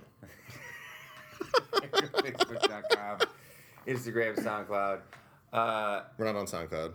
I'm on SoundCloud. You're on SoundCloud. You, you guys should get a SoundCloud rapper I'm ju- I'm ju- here. yeah, it's just a SoundCloud of all animal noises. Uh, Post Baboon. It'll be a rapper with Yeah. it'll be a monkey with face tattoos, like and it. it'll do mumble like rap, it. and it'll be really good. Well, uh, ironically, down here in South Utica at the uh, Utica Studios, you may, if you listen closely enough, be, may be able to hear the wolves howling That's because uh, in the in the early morning and when the sun starts going down, they will they're much more actively uh, howling. Yeah. And I don't know about over over the the cemetery hill, but you know you can definitely hear them from the parkway. So what's funny is when that happens. I've heard it before. Justin Parkinson of Made In Utica goes out in the front lawn and howls back. It's really weird. I've seen him out there. Like, what are you doing? He's like, I'm just talking. I'm just talking. Fun fun fact about howling back at wolves, like if you're like in front of their enclosure, like here, obviously it's not going to matter, but um, it's actually not good to howl back at wolves because Yeah. it could be a sign of aggression towards them, and then they could get freaked out and become aggressive, which then in turn could cause them to hurt themselves. What about when I meow back at Charlie the cat when he's whining? Well, Charlie's an enigma, so um, When I he- want- he's more judging you about how your vocabulary isn't as uh, great as his is. So Wants attention. yeah. yeah. Uh, give me one book, album, movie, or show you're uh, reading, listening to, or watching. Uh, so we, uh, Joe and I, just got back into season two of Making a Murderer. Um, Oh, okay, yeah, yeah, yeah. It's it's. Uh, I always have to remember that it's a entertainment show. It's not Yeah. fact based, so it's Right. really, really, really hard to not instantly jump on the Avery train and be all like, "Go Team Avery," because yes, they make some great points, but what points aren't they talking about? So it's it, so that that's a struggle in itself, but it, it's just the entertainment value and the, and the the scientific and you know for lack of a better term, uh, crime fighting Yeah. type stuff is, is really enjoyable. So I'm all about it. And uh, what was the best costume you saw on somebody else this year? Oh man, so uh, so yeah, I was at uh, this this past Saturday. Now that it's Tuesday, um, I was at Lava at the casino um, There you go. and Exit Thirty Three. Yeah. So I I got exposed to a great number of costumes. Um, that's tough. Uh, there was a guy who was a spot on Mr. Clean. Yep. Had the mop and everything. There was a time when uh, some girls had actually spilled some drinks on the stage, and he hopped up on the stage with his mop and cleaned it up for us. Yeah, yeah, which yeah. we usually don't allow because you know we don't allow guys on stage. But hey, Mr. Clean wants to come in and do some Mr. Clean stuff. Mr. Clean's gonna clean.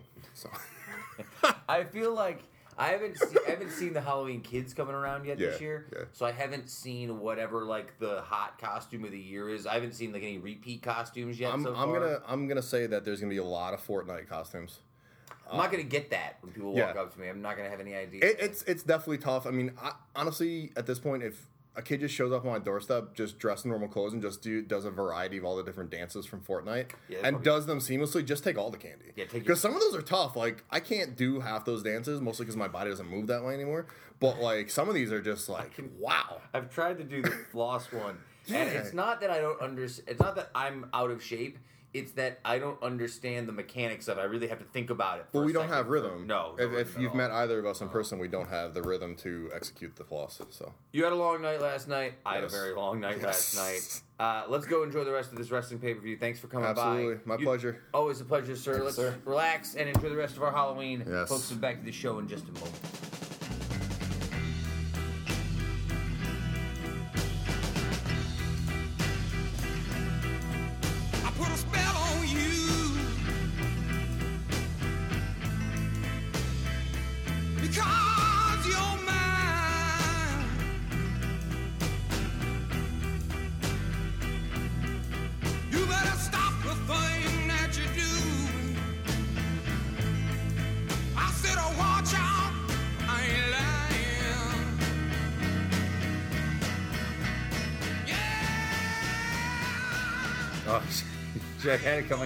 Coming out when I was coming back in. Uh, we have it now.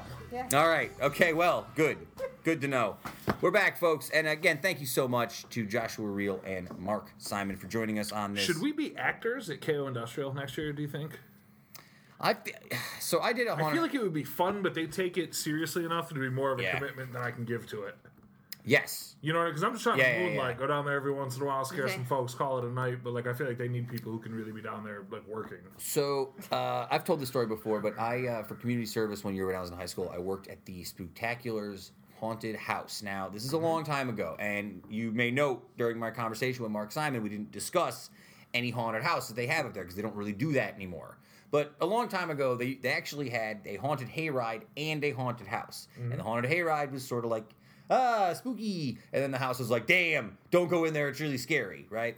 So I got to work in the haunted house, and I was Freddy Krueger, and I scared a bunch of kids, and a bunch of parents got mad at me, and that's just the way she goes, right? But uh, it is fun to be like spooky, but you, you, you do feel bad, especially because parents are dumb and they'll take their kids into something that they're not supposed to, and they get mad when the kids can't handle it. They're like mad at you because of their bad parenting. So don't bring your No, I'm child. big into that. I would have a great time. No, don't feel bad. have a great time. Uh, speaking of having a great time, you guys ready for some history lessons? No. Whatever, man. Yeah, you- Just do it. It's your show. Just Okay. It's your, it's your show. Your show. So for this first history lesson, I found a special history lesson, and it's very spooky. It's a spooky history lesson. Very historical and also very historical, very true, and very spooky. So I'm going to use this device. Oh, you hear that? The storm's rolling in. It's a perfect time to tell this news story. I can't believe it. loud enough. Not too loud. You Yourself some real juice. Wait, what's this? Oh, you're hitting the. the there it is. Yeah, see? So this is going to be an audio history lesson. The whole show's audio. Where are you today? Turning the rain back up. That's all we're doing for this last half. It's just- it's just we're rain just sounds. playing rain noises. On this day, Oh God, 1948. you gotta be louder. Killer smog! No, no, wait, that's too loud. No, hang on. All right, never mind. This isn't working. All right. On this day, 1948, killer smog continued to hover over Den- uh, Donora, Pennsylvania. Over a five day period, the smog killed about 20 people and made thousands more seriously ill. It's a real story. Uh, town about 14,000 people on the Monongahela River. I totally screwed that up. In the valley surrounded by hills, the town was home to a steel mill and a zinc smelting plant that had released excessive amounts of sulfuric acid, uh, carbon monoxide, and other pollutants into the atmosphere for years uh, prior to the disaster. Uh, beginning on October 26th, uh, 1948, weather conditions in the valley brought a heavy fog. Uh, the fog appeared to have trapped the airborne pollutants emitted from the zinc plant uh, close to the ground, where they're inhaled by local residents. Uh, a wave of calls came in. 11 people, all elderly with heart problems, were already dead. The town had to evacuate. Uh, but heavy, but heavy smog and increased uh, traffic made leaving difficult. It was not until October 31st that the zinc works shut down operation. Later that day, rain fell and dispersed the pollutants. By that time, another nine people had already perished. It's a crazy story that I didn't know until today. I didn't Yeah, man. ever hear about that. It sounds like I'm gonna turn this into a screenplay unless someone's already done it. I think this is the mist, right? I thought the mm. fog. Kind of like the fog or the Mist. The fog, the mist, Yeah. a little bit of both. Yeah. So there you go. Thought that was spooky. See, it would have been good if I had the soundtrack behind it. No. Yeah. No. Couldn't All right. couldn't keep it together. This is too much. Too many too many balls in the air. Too many working, too many moving parts. Uh, on this day, 1958, Boris Pasternak refused his Nobel Prize for Literature. Uh, his plays, uh, he was Russian, by the way. His uh, poetry, plays, and translations were well known in the USSR by the 1950s, but his dissident views made his political per, uh, made him political persona non grata. Uh, hardened by his political experience and his increasing delusion take on the state sanctioned social realism of the USSR, he wrote an epic love story about how revolutions uplift and destroy individuals. Uh, that book would have to be smuggled out of the Soviet Union to a friend in Italy before it was sent to Europe and published as Dr. Zhivago. Um, this was a quote from him about why he felt he needed to get the book out of the country. Did he really want this project to be completed in the book outside the United the Soviet Union? Without question, he replied. It does not matter what might happen to me. My life is finished. This book is my last word to the civilized world. It's pretty crazy. Uh, on October 25th, 1958, Uh, he was given the Nobel Prize, uh, and he turned it down because of what he thought it would mean for his life in Russia if he accepted the award. So, pretty pretty intense move. It's a lot for writing a book, but that's what it was like. See, Funny to smuggle a book out now. I can just email it. I know it's crazy. Think think about that, like the process, man. Like 1958. Take this manuscript to the nearest Gutenberg press. And that's probably a little bit too early. Uh, on this day, 2012, Google's Gmail became the world's most popular email service. Would you imagine? Probably still is, I would imagine, right now. Yeah, right? for sure. Uh, I didn't put up history on this. I just found an article from 2012 when this happened, and I thought it was pretty funny because it's definitely like a piece trying to take down like the, the champions at the time, which is Microsoft. So the first line is like, "Mm, "Sorry, Microsoft, the reign of Hotmail is finally over," which sounds like a funny thing to hear, like in 2018, because does Hotmail even exist at all anymore? No. Yeah. People still using Hotmail? No, not really.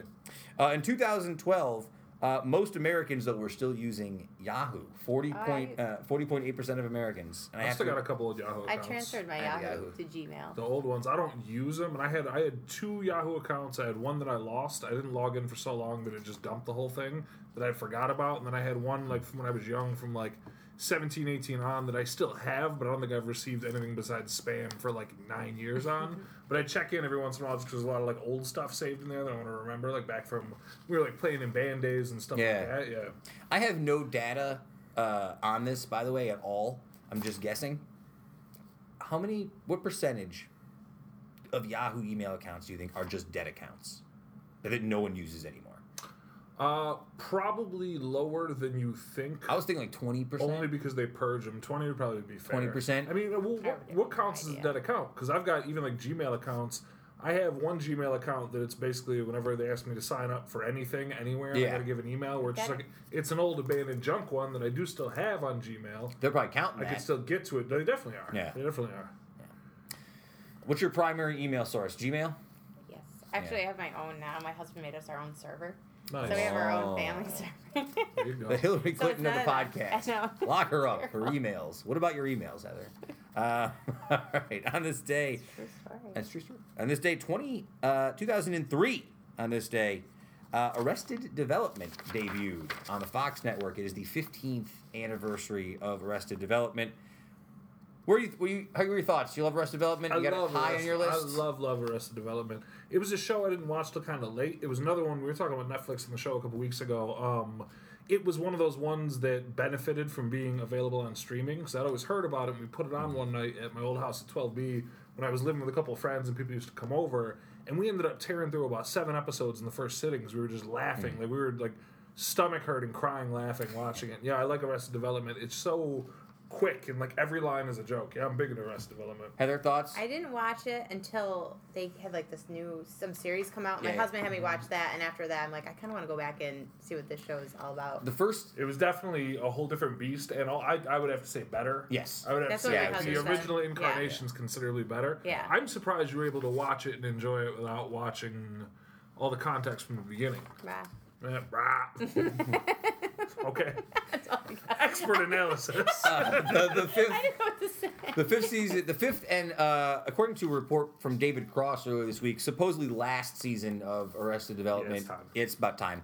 Uh, they released the first eight episodes already for the last season, and they have another eight that they're just sitting on apparently for whatever reason. I don't know why.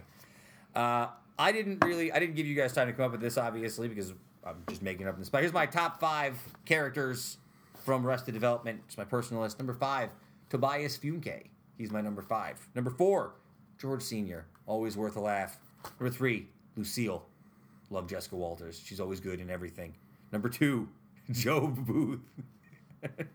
Gob Bluth is the greatest character uh, not named Randy Marsh on television. And number one, uh, Gene Parmesan, just because he makes me laugh every time he shows up. Those are only for Arrested Development people. Kev. uh, Gene Parmesan is a sold out number one. no, it's not. It's number Yeah, one. It's 100% a sold out number one. No chance. Gene Parmesan's hilarious. Who's your best character? It's gotta be Gob Um, then, right? Gob is excellent. Gob is really, really good. Uh, I get a lot of mileage out of Buster.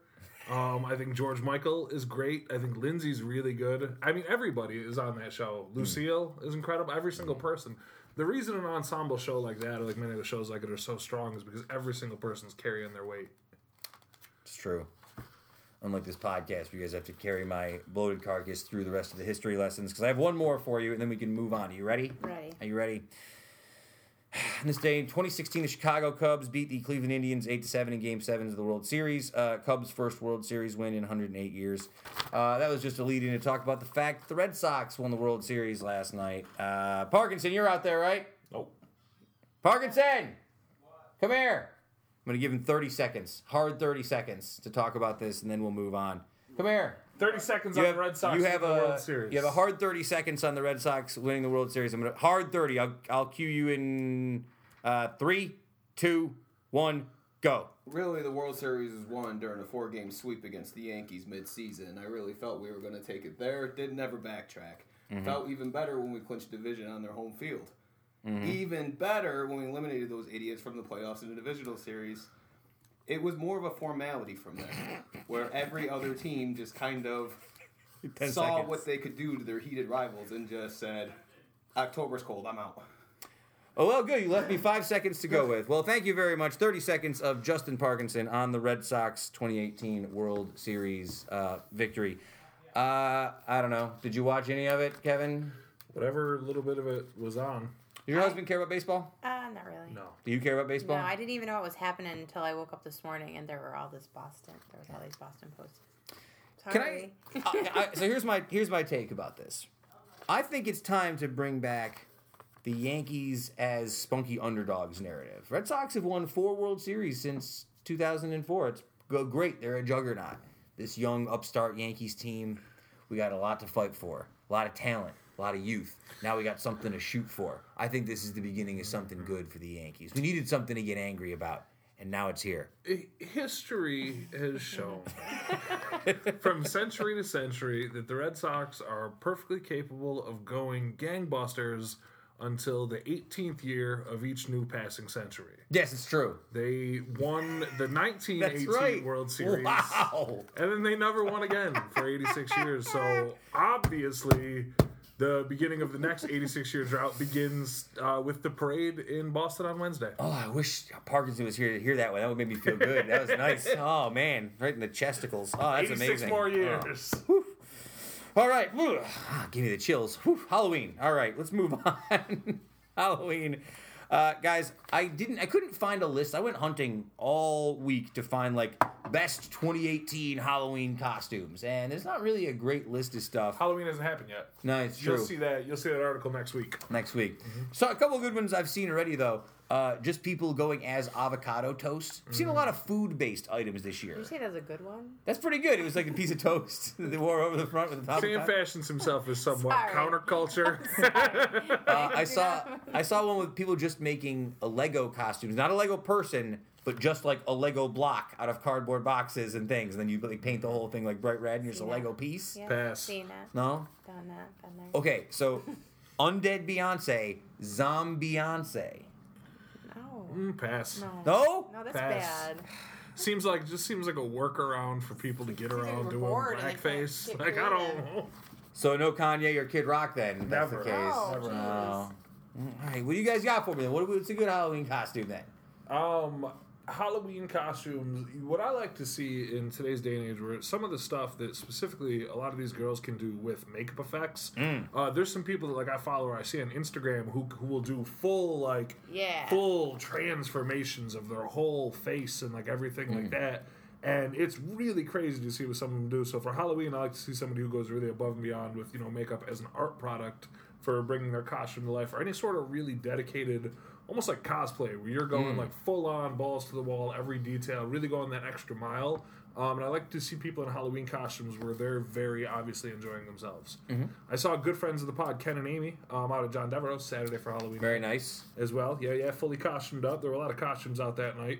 I saw a guy who made his own his own entire like scarecrow head. Oh. So all the people putting in the work. Yeah. Those Those are the are fun. I people. Mm-hmm. always love making mine every year. They're just fun. I saw a lot of people, uh, specifically, 'cause it just reminded me of it. A lot of people are dressed up as characters from the Netflix show Big Mouth. Yep. I've been seeing a lot of that. I haven't watched that one yet.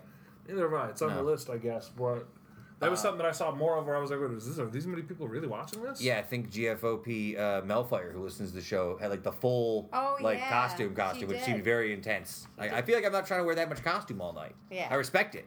Who did I see? I saw someone dressed up as Prince on Facebook. That's uh oh, that's the Carrie OD's said- Greg Mason. That was With- great. The costume of the year, that Prince That was costume, great. phenomenal, excellent.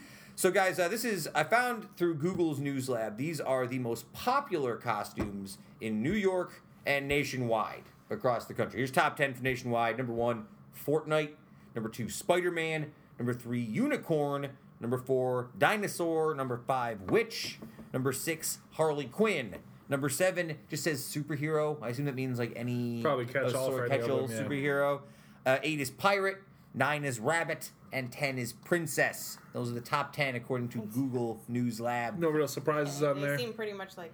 Uh, New York had different ones, however. There were three that showed up on the New York list that did not show up on the national list. Uh, Doll, Ninja, and Mouse. So there you go. Hmm. New York, apparently. I don't know what that says about New York. Uh, the state that had the most unique costumes that showed up on the list were South Dakota. Oh wait, you got something to say, Parkinson? Yeah, Go ahead. Da- Damien is doing his Halloween costume. I just wanted to chime in. He's doing Thor, but he Thor. can't bring the hammer because it's a weapon, and he might not be able to be Thor because it's violent.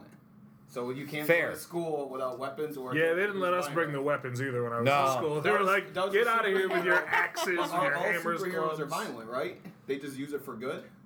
Yes, it's true. So They're- how do you decide who's violent as a superhero? Yeah, I yeah, yeah. understand Who watches weapon. the Watchmen? I gotcha. I just thought that was a. I just heard that this weekend. It's like no violence or no weapon. So how is superheroes so high up there? They're That's a both. great point. A lot of co- a lot of schools I know don't even let kids do costumes anymore. I've seen that. Really? Well, high school doesn't let them do it certainly, and middle school they sort of phase out of it In anyway. high school, you're just asking for trouble. High school, you're definitely asking for trouble. You're completely asking for trouble. It's not worth Uh, it. So here's the one that I thought was interesting. In South Dakota, there are six costumes that don't show up on any other state's top 10 list, which makes it the most unique state in the country. These are the costumes that show up only in South Dakota. You ready? Incredible Hulk, Schoolgirl, 1950s, Robber, Smurf, and Doctor Strange. I feel like those are like old costumes. that Seems we weird. It's It's all very specific. Yeah. out all very specific. Why? I don't understand South Dakota. All our South Dakota listeners, please uh, send me a picture of you in your Doctor Strange costume and let me know why. um, all right. Let's see. Where are we at? 17. Oh my goodness. This show's going by very quickly. Uh, let's rip through a couple of these strange news stories I didn't have anything else for. Uh, did you guys know that there is a new musical coming to Broadway and it's based on the music of legendary 90s and 2000s band Smash Mouth? What? I'm not surprised. Yeah. I am. Uh, Smash yes. Mouth has become like a weird cultural Shrek based meme. So I'm not surprised that the internet has drawn this into fruition. Uh, All Star, the best Broadway musical. Look it up. What's the weirdest band you could think of to base a like musical ar- like around? Like the weirdest band you could think like, is popular. I'm trying to like. They gonna make a Rob Zombie musical? Easily. Oh, You be- could. Yeah, That'd be- he's that, done that would so be a that lot. Be, Yeah, but that would be a lot easier because see, I think you're thinking about it the wrong way. Wrong like, that's way. somebody who's got a really visual appeal, aesthetic, narrative, Yeah. like builds all that stuff in, builds in like sample and storyline. That's a lot easier to make a musical out of. So no Maroon Five musical though, because No. what's that about? That'd be much tougher. That's tougher. That's like a Vegas Interest- show instead. Interesting. Yeah, yeah. Huh. So Well, because like You- imagine if you got like Coheed and Cambria, and they did a full. think about it, because all their albums are like this big theme with like volumes and chapter Right, names. right. You can tell that story of uh, what the Lost Favorite House of Atlantic or whatever their whole scheme Right, is. and even that Green Day musical is based off of an album that is a quote unquote rock opera, although very Yeah, yeah. like so, loosely. but, like it sort of tells a story and has like characters, so it's meant to be interpreted that what's way. the story of the Smash Mouth musical? It's about how somebody once told you the You're world was going to roll you, yeah, and you're not the sharpest tool in the shed. No, it's good. yeah. Uh, well, there you go. I wouldn't. I wouldn't necessarily pay full price to see it. I wouldn't pay any price. I price wouldn't to see pay it. exactly. I would. Pay, I would. Go, would you go for free? Yeah, maybe. I go for free. Probably No, you know, probably not. You know what? It'd be one of those things I think you where, do food with it. I like, go. theoretically, I'd go for free, but then the day would come up and be like, "Oh, that's today." Not, you know what? I know. I'm just gonna, I'm gonna skip it. Uh, the feud that never uh, that never dies. Continuing on from our youth. Uh, did you guys see the story about Fifty Cent, former rapper, uh, now I did. mogul? He bought 200 front row tickets to a Ja Rule concert just to leave the seats empty. That's awful. you know, in a world where like Fifty all, Cent is a legendary uh, troll on the internet and Instagram. it's unbelievable the things that he does to all these people, and the fact that he's still going after Ja Rule like 15 years later. It's outrageous. it just never lets it die. And it's not like Josh seems to be bringing it up out there. At least I'm No. not looking. I don't know. I didn't even know What do he you was mean? He was just he was no, he just got out of prison up there in Marcy. Poor guy. He was in Marcy for years, Ja Rule? or Marcy, or one of the very Really? close. I had no yeah, idea. Up the, up the hill. Hmm. Yeah. Uh, one more uh, piece of news. Uh, did you guys see that the first retail marijuana uh, shop is now open on the e- is going to open in the East Coast? First one east of the Mississippi. Massachusetts. Yeah, well, that's the reason I'm bringing it up. It is in a place called Northampton, Massachusetts, the home of the original podcasting Old podcasting god friend of the podcast. old god friend Dan Avasado, the man, the myth, the legend, the man on the Family on the Wookiee podcast. That's his his place of residence right now. So I wonder if he's going to get a job there. Not you know what? him. Not anymore since he's such a Give him- button down like conservative man in his old age. But I was actually it's funny you bring him up because I was texting It's him true. earlier this week. He was talking to me about some novel reviewing he's been doing.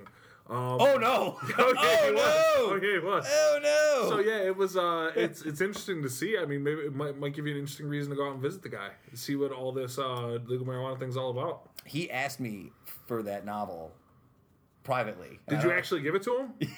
Yes, I did. Couldn't tell. I I did give it to him. Why is it that bad? All no, right, no, we'll it move was, on. it was good, but it was funny. And you know, with him, I can never tell if he's just making stuff up. yeah, yeah. I shouldn't have given it to him. I feel like it was a mistake. The minute I sent it, I knew it was a mistake. um, so last but not least, we'll close out on something that I wanted to talk about last week. Did you guys see that Nebraska is leaning into their new tourist pitch, which is just honestly, it's not for everybody. Is that what it is? It's just like they're really leaning into it. They It's really like don't want you to come there. their slogan is like famous for our flat, boring landscape, and it's like pictures of people like going rock climbing and stuff. Uh, honestly, it's not for everyone is the new tagline. I really think that's kind of clever. He is genius. It's really good to lean into it. Um, You got to do something because you can't. Everybody's campaign can't be like, "Come to our state. It's the best." Like, It's do something Showing different. everybody happy and running. Set yourself and, apart. so I found this list of uh, honest U.S. tourism slogans uh, of varying Oh, I love it. of varying U.S. quality, uh, varying quality. Some are good, some are bad. We'll just go from here. Uh, so here we go. Chicago, come for the pizza, stay because you were murdered. Uh, California, come for the beautiful weather, leave because you can't afford it. They're all come and leave ones that you can tell already right now. Okay. Uh, Nashville, Tennessee, come for the music, leave because of the music. Uh, Denver, Colorado, come for the weed. I forgot what we were talking about. Buffalo, come for the chicken wings, stay because you can't find your car. Uh, Michigan, come for the scenery, stay because your car was stolen. A lot of car ones in here.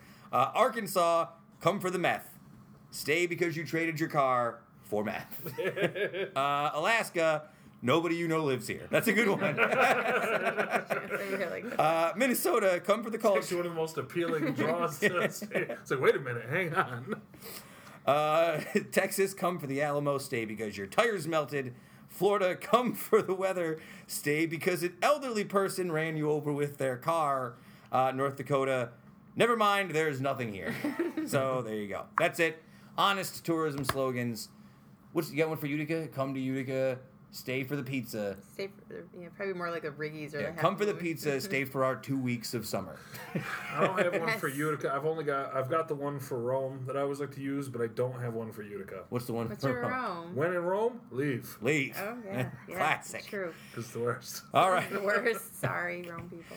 Thank you once again to Joshua Reale. Remember to check out uh, Cayo Industrial Horror Realm. They have two more uh, dates Halloween night, November 3rd. Check out the uh, the Atrophy Escape Ward. Go to their website, check them out for more info. Thank you once again to Mark Simon from the Utica Zoo for joining us. Uh, good friend. Uh, always a pleasure to have him on. Follow Heather on Twitter. Follow Kevin on Twitter. Follow me on Twitter, or just follow the show at Uticast. Uh, we are on Twitter, Facebook, Instagram, SoundCloud, Apple Podcasts, Stitcher Podcasts. We're taking over the web. Keep it tight, folks. Uh, Woodstock lives. Uh, what's a good scary thing I can say? Uh, keep it spooky. That's a good No, one. don't say it. No, is that worse? Do you prefer keep it? Don't say anything. Keep it. keep it spooky. Spooky Spoo- tight. Spooky tight. All right, we'll be back for a non-Halloween themed episode next week. Vote, vote. Ooh.